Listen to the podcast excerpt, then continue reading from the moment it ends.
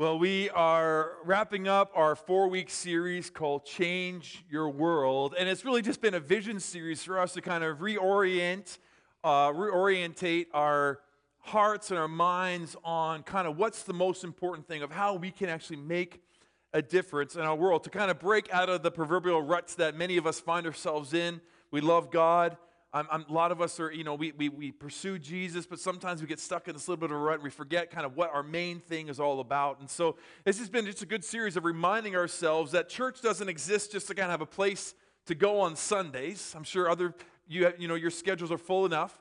But church actually exists to mobilize us to make a difference in the, in the lives of others, to change our world. It's, it's, we gather to go, right? We don't just gather for gathering's sake, but we gather in order to go. Very similar, we don't just go to the gas station as the final destination, but the gas station is the place we go, we go in order to go where we want to go. And I believe that's the same thing. As we gather together in church, it's a way of going into the world.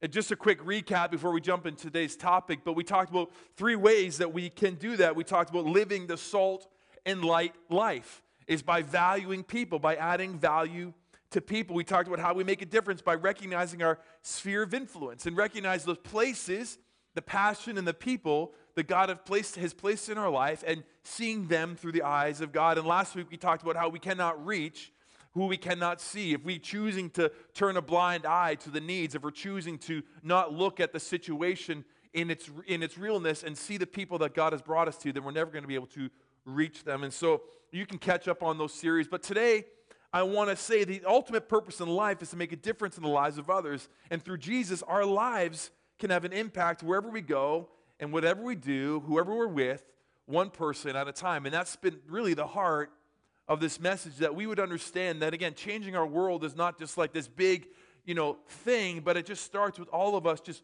one at a time, one person at a time, one conversation at a time, one, one moment at a time, recognizing who God is done, what God has done in us, and who where God has placed us. But I, am not going to, you know, it's, it's challenging at times, isn't it? It's, at times it's difficult. At times there's resistance. At times it's hard or it's, it's complicated. So today, what I'm hoping to do is kind of break it all down and just show us the simplest form of making a difference, the simplest form. I, I'm, we're going to call a little bit like evangelism 101. You know, this idea of living out your faith. And it's developing this come and see confidence, we're going to call our message today. This, this come and see confidence. And, uh, and uh, there's a story in the, look, in the book of John that I want to draw to your attention. You can follow us on YouVersion. We have all of our notes again are there, and you can scroll and follow our, scriptures, but they're also going to be on the screen. But I, I want you to understand that evangelism and this come and see confidence is more than just sort of this big large scale events or these revival meetings or moments but God actually plans, God's plan for spreading his message of hope is you and I. Turn to your neighbor and say, that means you. You know, like it's you. You know, he, he, you're part of the plan to spread this message of hope, one person at a time. And there's a story in the book of John that I want to read today, and I believe it captures the essence of this come and see confidence. And so we're going to start in John 1. Then I'm going to have a couple thoughts I want to throw your way today. So, John 1, we're talking about John, uh, John 1, verse 35. The next day, John the Baptist, who we're talking about, we're talking about John the Baptist in this moment. He, again, remember, some people know John the Baptist was the cousin of Jesus. He was born, his mission was to be a prophet, to prepare the way of the Lord, to let people know that the Messiah was coming. So he had disciples of his own, the people that had followed him as they preparing the way for Jesus. So the next day, John the Baptist was there again, and two of his disciples uh, with, with, was there with two of his disciples. When they saw Jesus passing by, John says, Look, the Lamb of God. So he's pointing towards Jesus. When the two disciples heard him say this, they followed Jesus. So these two disciples have been following John. We don't know for how long, but they've been followers of John. But all of a sudden, John says, That's Jesus. And these two disciples just straight up get up and leave him and go follow Jesus. Is like, I'm done with you. I'm going after the real deal. It's just kind of this interesting story. Turning around, Jesus saw them following and asked, What do you want? Then, the, then they said, Rabbi, which means teacher, where are you staying? Come, he replied, and you will see. So they went and saw where he was staying, and they spent the day with him.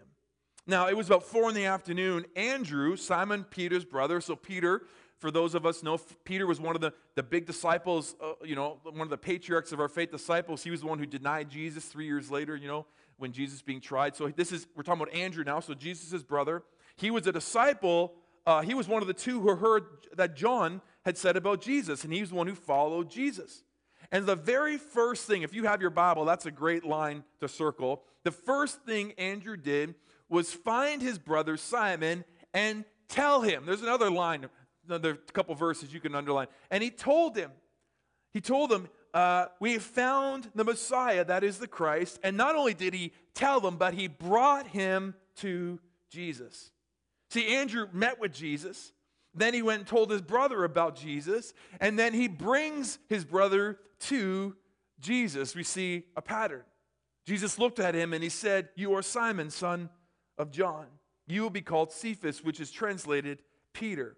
The next day, Jesus decided to leave for Galilee. Finding Philip, he said to him, Follow me. And Peter, uh, Philip, like Andrew and Peter, was from the town of Bethsaida. And Philip found Nathanael. A lot of finding going on here, a lot of speaking and sharing. And he what? He told him. He told him. We have found the one that Moses wrote about in the law and about who the prophets also wrote Jesus of Nazareth, the, the son of Joseph. Nazareth. Can anything good come from Nazareth? Nathanael asked. Listen, he, he couldn't see it. He couldn't see this, this promised Messiah. He, for whatever circumstance, we don't know the situations or the circumstances that, that didn't allow Nathanael to see and to understand that, that Jesus could be him, that this could be Jesus. So what does Peter say? Peter says, Come and see for yourself. Come and see. And when Jesus saw him, when Jesus saw Nathanael approaching, he said to him, Here truly is an Israelite in whom there is no deceit. How do you know me? Nathanael asked. Jesus answered, Well, I saw you while you were under the fig tree before Philip called you. Nathanael declared, Rabbi, you are the Son of God.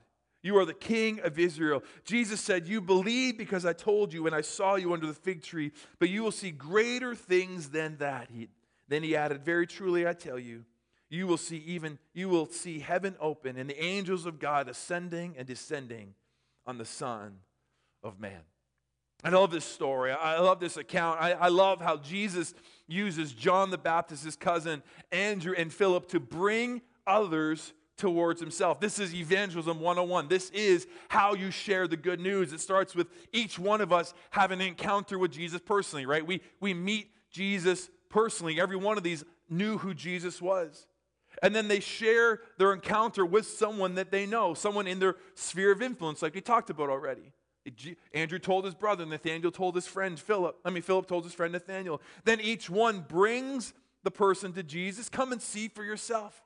And in doing so, that person also then has an encounter with Jesus, where Jesus sees them and he knows them personally. And the cycle continues. Jesus changes everything.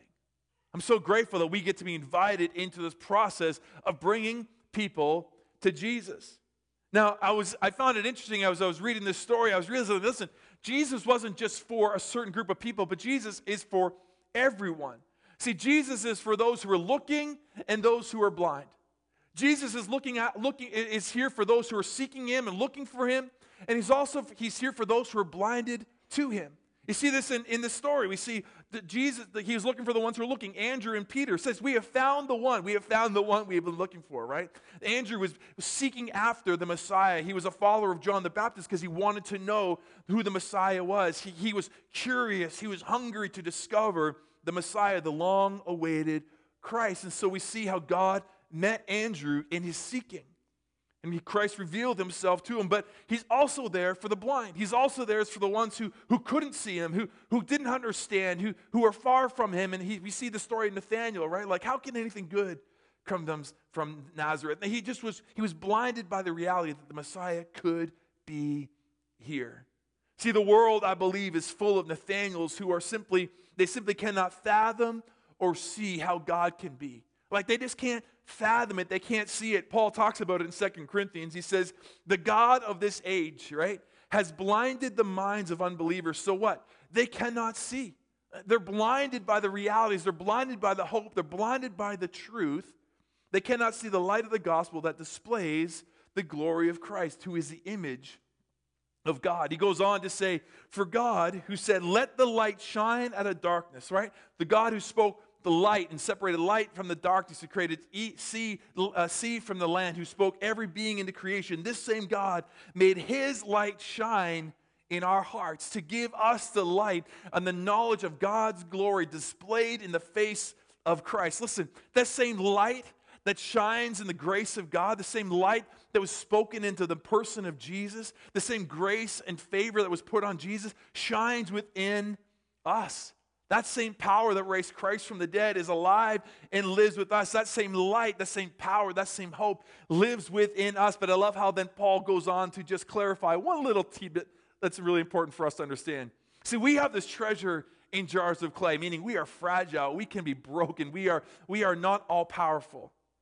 But we are, have this, this treasure in the jars of clay is what? To show that the all surpassing power is from God and not from us. What does that actually mean? Meaning we, we, we can display it. We are like a mirror reflecting the light, but we are not the light, right? Like we, we can reflect the goodness of God, we can reflect the grace of God, but we ourselves cannot be, the, we are not the light. We are reflectors of it. See, God uses you and I, those who have been chosen to follow Him as, as light bearers, to reveal His power to others. And I'm so grateful that God is not a respecter of persons, right? He's not limiting His power and His presence and his person to just a certain group of people or to the spiritually elite or to men or to women, to rich or to poor, to young or to old. It's to all people. John 3:16 tells us this, doesn't it? For God so loved what? The world, everyone. That he gave his one and only son that whoever, come on, who who is whoever? You are whoever. Your neighbor is whoever. The boss that is mean to you is whoever. That child across the street that you just want to give a spanking to is whoever. Come on now. Whoever is whoever, all people. The ones we like and the ones we'd rather run from, right? All people shall believe in him and not perish, but have eternal life. Acts tells us, Luke tells us in Acts, he says, he's quoting the gospel of, he's quoting the prophet Joel. He says, In the last days, God says, What? I will pour my spirit out on who? All. What? All people. Who's all people? All people, right? All people. That includes you. Your sons and your daughters will prophesy, your young men will see visions, your old men will dream dreams. Even on my servants, both men and women, I will pour out my spirit in all those days, and they will prophesy. They will speak of my goodness. He goes on to say, he's quoting the prophet Joel, and everyone who calls upon the name of the Lord will be saved. Everyone. God is not a respecter of persons. God wants his presence and his person to be known by all people. Those who choose to lean into him, and we have the opportunity. This is the story. I love how the story just reveals that we're all who have been found by Jesus have the opportunity to find people and lead them back to Jesus. Nobody is too far gone that they cannot be found. And I, I believe in the deepest part of me that most people in this world are not vile, evil, or malicious. I believe that we have bad intentions at times, and I believe evil does exist, but I think most people in this world are just blind. They are just lost. Most people aren't, you know, evil people just spilling out vile and venom venom in all their conversation. Most people are simply blind. They're what Peter talks about, I mean, Paul talks about. They're just, they're, the, the, the, the gods of this world, the, the, the powers of this world have just, just blinded them from seeing the truth. They're blind from knowing hope and finding freedom and, and knowing the joy and peace and purpose. And we have the responsibility as followers of Jesus to live in such a way that reflects God's great love for them. People are looking for hope, and you and I are bearers of that hope. Now, I think we could all agree that viewing people and, and treating our neighbors and our coworkers and our family members as, as sort of check as a project or personal checklist is harmful. It's harmful for everyone. We don't want to just see people as a project. And of course, this, this approach to evangelism, there's this expression, you know, love people, love people with no strings attached was birth, right? Like, we, we, we're just going to love people. We're just going to love people, no strings attached, because we don't want to treat them as a project. We don't want to treat them like a, like a, like a, check, a checklist. Yes, we want to reflect the God's love, so we're just going to let we're going to love with no strings attached. And commonly partnered with this approach is this famous saying associated with St. Francis of Assisi. And it goes like this maybe many of you have heard it preach the gospel at all times, and when necessary, use words. Right?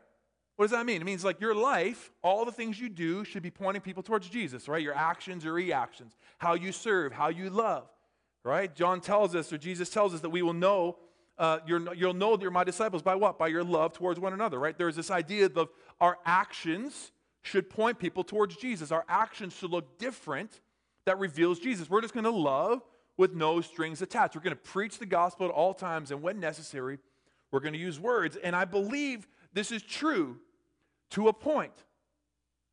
But I, have come to realize that there is a challenge in this statement if we just take it as a holistic statement. And here's the challenge. If I'm going to be honest, I'm going to speak for me, okay? I'm not going to speak for you. I would never do that. I'm going to speak for me. I know, personally know, kinder, more loving, generous people than me who don't know Jesus.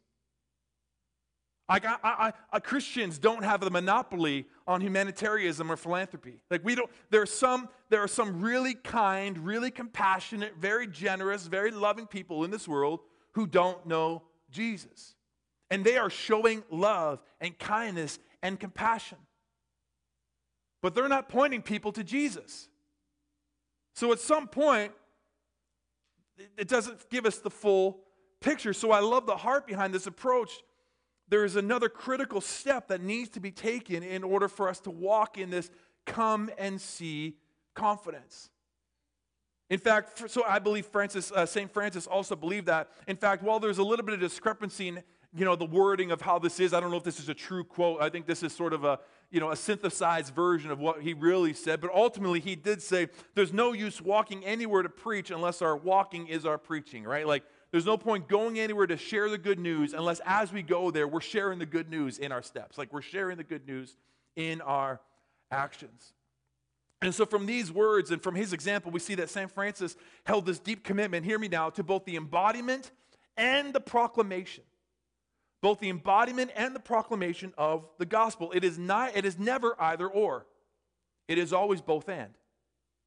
It's never the embodiment or the proclamation, it is always both the embodiment and the proclamation. Brennan Manning famously said the greatest single cause of atheism in the world today is Christians who acknowledge Jesus with their lips, then walk out the door and what? Deny him with our lifestyle.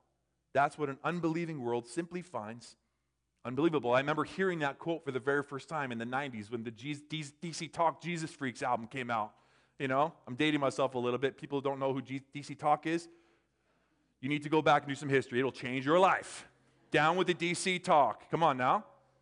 And, uh, but I remember hearing this quote, and I've never forgotten it. It has imprinted on my heart. Because I don't want to be that type of person. I don't want to just like profess the goodness of God in here and then go out there and deny the goodness of God. I don't want to profess the power of God in here and then go out there and deny the power of God. Like, I want that to flow in me and through me. See, come and see confidence comes through the alignment of our conduct and our conversations. It comes through the alignment of our conduct and our conversations between the things that we do and the things that we say, between the pro- what we proclaim as truth and how we actually live that truth out. And this is why we need the Holy Spirit. We talked about the whole, we sang about the Holy Spirit this morning. We need the empowerment of the Holy Spirit because He will never leave us, nor will He forsake us. And in those moments where it seems harder, it seems harder to live for Jesus than we hope, we can receive the power of the Holy Spirit to give us the empowerment to live for Him. And so many times I sympathize with Paul, the Apostle Paul, who confesses and to this personal frustration in his letter to the church in Rome. And he says, I don't really understand myself for what I want to do what's right, but I don't do it. Instead, I do what I hate. Like, I, I want to do the right thing, but I always find myself doing the wrong thing. Like, and I'm living in this tension and so grateful today that we all can embrace the grace of God and His mercies are new every morning for us to continue to lean in and allow His power to be made complete in us. But Paul doesn't settle there. He doesn't use that as an excuse, but he continues to lean into the reality to remind us that we are all called to live this come and see confidence. And so he goes on, he quotes the prophet Joel also. He says, For everyone who calls upon the name of the Lord will be saved. We all know this. This is, this is a Old time, this is Old Testament Any new, new Jew would understand the prophet Joel, would understand this line. This is familiar. But I love how he, he goes on. He says, But how can they call on him to save them unless they believe in him? And how can they believe in him if they've never heard about him? And how can they hear about him unless someone what? Tells them. Unless someone tells them. You see, here is the thought I want you to understand today. Our actions provide us the credibility and the opportunity to what? To tell, to share the good news. I believe that they will know, like Jesus says, we will know our lo- we'll know we're his disciples by our love for one another. That is awesome. That is beautiful. That is right. That is true. But that love, that love gives us the opportunity now and the credibility to share with words the same grace filled love of Christ. Listen, it's, it's great to serve, it's great to, to give, it's great to show love with actions, but that same love should compel us to share with words. And so, this is a really simple message today for us to understand. It's a real simple message for us to understand that we've been called. If we've, if we've accepted Christ into our hearts, if we live for Jesus, we got to experience the good news of Jesus. Now we have the opportunity to live a life that points people back to Jesus. We can develop that same sort of come and see confidence that the, pro, that the gospel tells us in the disciples of Jesus. We get to tell them about Jesus, but we also get to invite them to see Jesus themselves. You see, the potential issue with just loving with strings with no strings attached.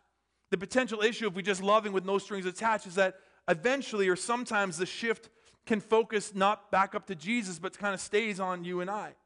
Somehow, as we just love with no strings attached, if we don't proclaim the good news of Jesus, if we don't share the good news of Jesus, then we become the hero of the story. Our, our good works. Samaritan's Purse is going out east, and, and the Convoy of Hope, and there's many organizations that are going to help those in need, and, and they can go and they can help rebuild and and, and, feed and nourish and clothe, and they can go and do all those things, and they can, come be, they can be, become the hero of the story. But these organizations are Christ organizations, Jesus centered organizations that are giving people back the opportunity to know Jesus, to understand that we're doing this in the name of Jesus. We want to give you a cup of cold water, but we also want to give you the cup of living water. We want to let you know that we can take care of your needs according. We want to take care of your needs, your real needs, your practical needs. We want to help you, but we also want to know that you need Jesus. Because Jesus is the one who will ultimately heal you and save you and restore you. It's, it's both and. And so, as a church, we talked about this idea that we're not a country club church, but we're a Great Commission church. As a Great Commission church, we don't love with strings attached. We don't. We unapologetically love with Jesus attached. We continue to put Jesus into everything that we do. We actively participate in the gospel by faith because Jesus actively made a way for us through love. So, what does that look like? Real simple, real, real simple today for you. First thing is what that looks like for you and I is that we bring people to Jesus. We bring people to Jesus. We kind of follow the example of the disciples of, of, of, John and, and Andrew and, and Philip who, who go to our friends and go to our spheres of influence and our family members and those who are, who, are, who are looking for the Messiah and those who've been blinded by the realities of this world. And we say, Listen, I want to tell you about Jesus. We, we point. What did John the Baptist do? There he is. Look, the Lamb of God who takes away the sins of the world. That's the guy. That's the one you want to follow. That's the hope. He is the light of the world, not me. I'm just here. I'm a, I'm a mouthpiece. I'm a, I'm a mouthpiece pointing towards Him. We, we use our words and we point. And we also bring through an invitation. What did Andrew say? Come and see. Come and see for yourself. We invite them to come. We bring people to Jesus. We invite them to church. We invite them to our small groups. We invite them into our homes. We invite them into the place, into the presence where they can meet and encounter Jesus. We don't bury the lead. We don't put them under a bucket. We don't hide them into the, in a closet. We put them on display because Jesus has changed our life. So we bring people to Jesus. And secondly, it's going to change, it's going to rock your world. Get ready for it. We bring Jesus to people. So not only do we bring people to Jesus, but as we leave this place and as we walk in the goodness of God, we actually become carriers of Christ. We become reflections of His light and His love and His hope and His joy and His peace. And we actually, wherever we go, we actually bring Jesus to people. If you go to work, you're bringing Jesus to people. When you go home, you're bringing Jesus to your family. When you walk through your neighborhood, you're bringing Jesus into your community. You are representing the heart and the love and the grace and the compassion of Jesus. It's through the actions, the way we love and the way we serve to see generosity is the evidence of what? Of a changed life. And so when we let our light shine through the crackness and the brokenness of our lives, we can let His light shine. We're His testimony.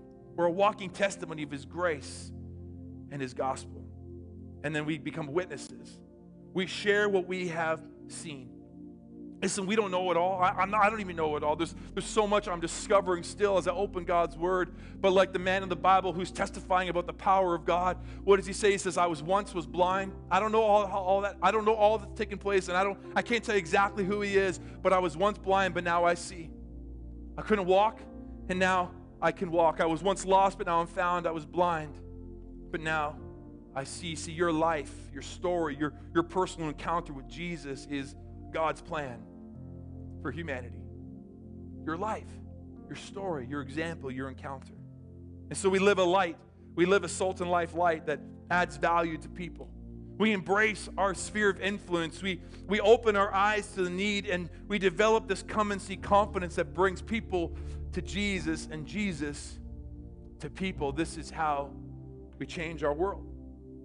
I believe this is our commitment. This is our calling. This is the commission that we've been invited into. And I honestly believe that our community, Kincardine and Bruce County, needs the hope that Jesus offers. And you and I are sitting on it. And some of us, can we be honest? Put it in our pocket, zip it up.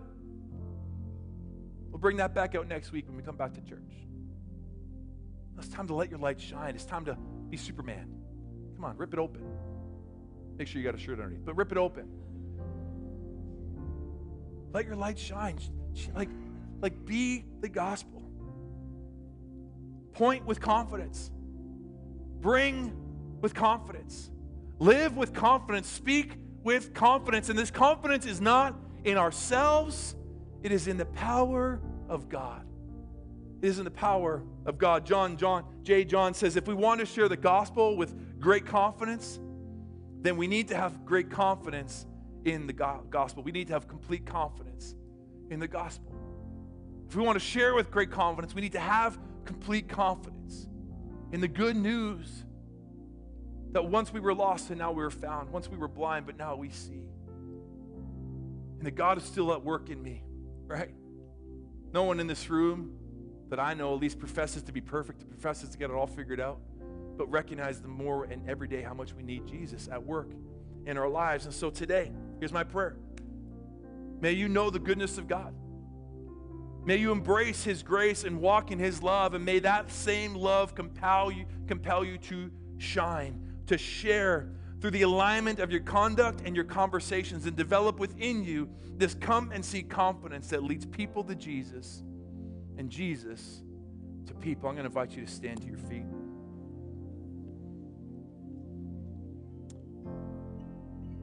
And God, we just thank you so much for your good news. God, we thank you that you found us as we were, that you love us as we are, but you love us too much to leave us the way we are. That every day, through conversations, through scripture, through worship, through your word, God, you reveal yourself to us and you remind us again this, this, this, this mission that you've called us to, to, to be salt and to be light, to walk with you and be a vehicle of your good news. And God, I pray that today we would lean into this and we would develop this come and see confidence, Lord, that we would have this confidence in the goodness of God. That we remember, oh God, that our life, that all my life you've been faithful, all of our life you've been so good to us. And out of that place of confidence and out of that place of awareness and personal relationship, we would lean in and let your light shine. Let your light shine through us to all people. God, we need you today. We need you today. God, some of us need you here maybe for the first time. Some of us need you for another time, but we need you. We recognize that apart from you, we are nothing. And so we just give you our hearts again today.